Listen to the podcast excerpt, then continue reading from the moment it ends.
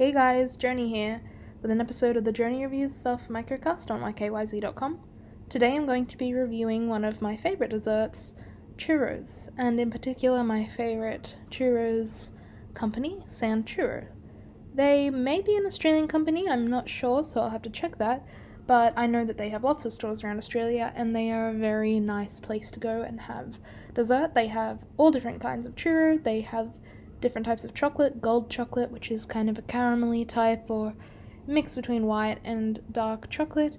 There's um, rose chocolate. What, was it called? Maybe pink. Ruby. That's it.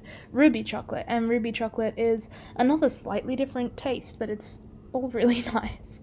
And um, it's actually made with a different kind of cocoa bean, which gives it its kind of distinct pink color.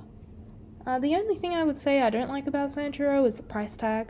It is very expensive, but then again, churros anywhere you go are usually quite expensive unless they're from Domino's or something like that, in which case they don't taste that nice. I remember as a kid going to uh, shows or events and they would have like a churro stand and they would be so expensive that my parents would never let me get any.